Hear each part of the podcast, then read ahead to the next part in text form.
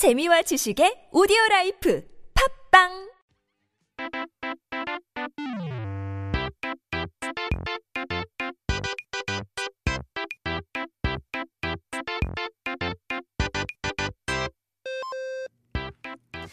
It is Thursday. That means we gotta take a look at our history of the week. 이번 주에 우리가 알아볼 역사는 바로 세조에 대해서 알아보려고 하는데요. This week we're going to learn about King 세조. So, 이번 주의 역사, 오늘은 세조에 대해서 알아보려고 하는데요. 세조는 1455년 6월 11일 즉위한 조선의 7, 7대 왕입니다. So today's history, we're taking a look at the seventh king of the Joseon dynasty, King Sejo, who was enthroned on the 11th of June in the year 1455. 자, 한국 영화계의 최고 명장면으로 뽑히는 영화 관상에 나오는 대사의 주인공으로도 유명하죠. It's also famous uh, for being known to be the the character of the best scene in Korean movie history. If you've ever seen 관상, you may know what we're talking about. But anyway, in any case, 세조는 세종대왕의 아들이긴 하지만 이름의 연관성은 그와 관련이 없다고 합니다. 세조는 1417년 9월 24일 세종의 둘째 아들로 태어났습니다. Sejo is the son of Sejong for sure, but the name has actually nothing to do with either of them, or I should say, has no relation. So Sejo was born on the 24th of September in 1417 as the second son of King Sejong. 이제 세조는 조카인 단종을 왕자리에서 끌어내려고 쿠데타로 왕이 된 사람으로서 그의 폭력적인 행동 때문에 어두운 면도 많지만 또 한편으로는 왕이 되고 나서의 이제 업적도 많은 빛과 어두움이 확실한 왕이기도 합니다. Now, Sejo actually became king after he killed his cousin, his cousin Danjong uh, through a coup. So he's got many dark sides to him for sure due to his violent character, but at the same time, he has a lot of legacies. He has done well for the people, so certainly has a good and a bad side to him. 세조는 어릴 때부터 머리가 좋았고 사냥 실력도 출중했다고 기록이 말하고 있죠. He was very smart ever since he was a young kid and had exceptional hunting skills as well. 13살 때 는 사냥을 나가 사슴을 향해서 활을 쏘았는데 일곱 발이 모두 사슴의 목에 정확히 명중해서 감탄을 자아냈다고 하죠. Now at the age of 13, he went hunting and shot arrows at wild deers. All seven shots he shot were right on the spot to the deer's throat. 왕이 되기 전 수양대군으로 불리던 세조는 위에 형이 있었으니 그게 세종의 첫째 아들인 문종이랍니다.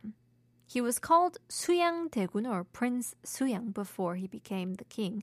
And since he was the second son, he had an elder brother. And that was 문종, the eldest son of 세종. 문종은 뛰어난 능력을 지녔으나 태어날 때부터 몸이 매우 허약했다고 합니다. 문종 also was an exceptional man, but only thing was that he was extremely weak physically since he was born. 왕은 항상 첫째 아들이 하는 것이 전통이었고 세종대왕 역시 그 전통을 따라 문종을 다음, 다음 왕으로 정해놓고 문종을 잘 보살펴 달라며 일곱 명의 학자들에게 부탁하고 숨을 거둡니다. Now, it, it was always the tradition to have the first son inherit the throne, and following such tradition, Sejong also chose Munjong to be the next king. And knowing how weak he was, King Sejong asked seven scholars to please take care of Munjong as he passed away. 문종이 다음 왕이 되었지만 수양대군의 마음속에는 왕이 되고 싶은 야망이 불타고 있었죠. So Munjong became the next king, but Prince Suyang, the younger brother, had his ambition to become a king deep inside his heart. 여기서 to be continued 하겠습니다. Leave you guys with the song Eric Clapton, Change the World.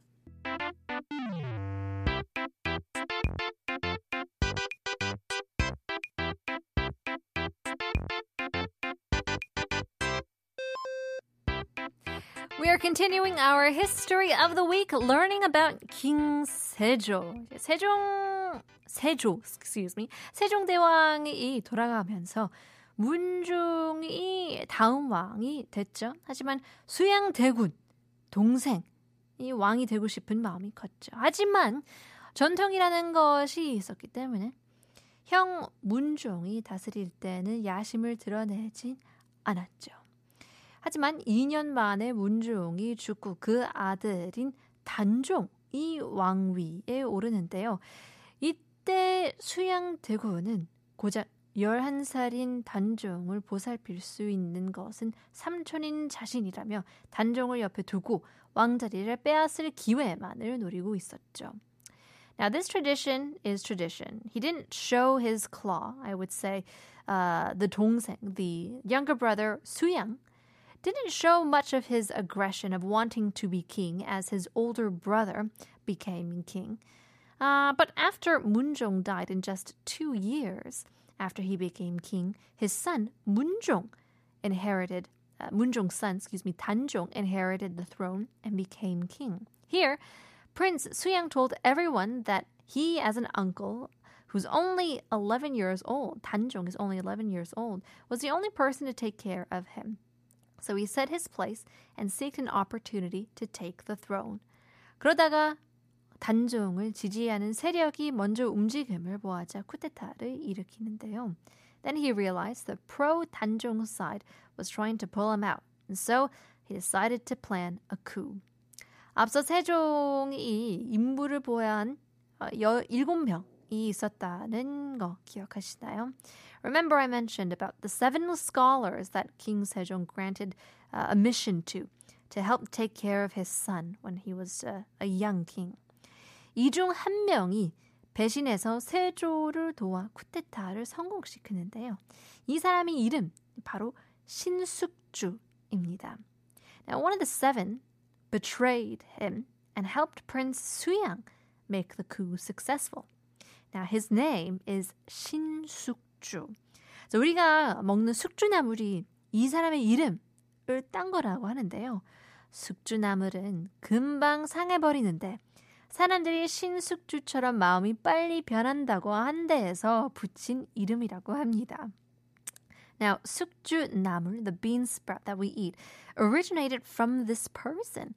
Now, if you know, sukju namul goes bad very quickly. So the people thought that this, uh, I guess, vegetable would change its mind so quickly, just like shinsukju, and thus the name sukju namul became the name of the bean sprout.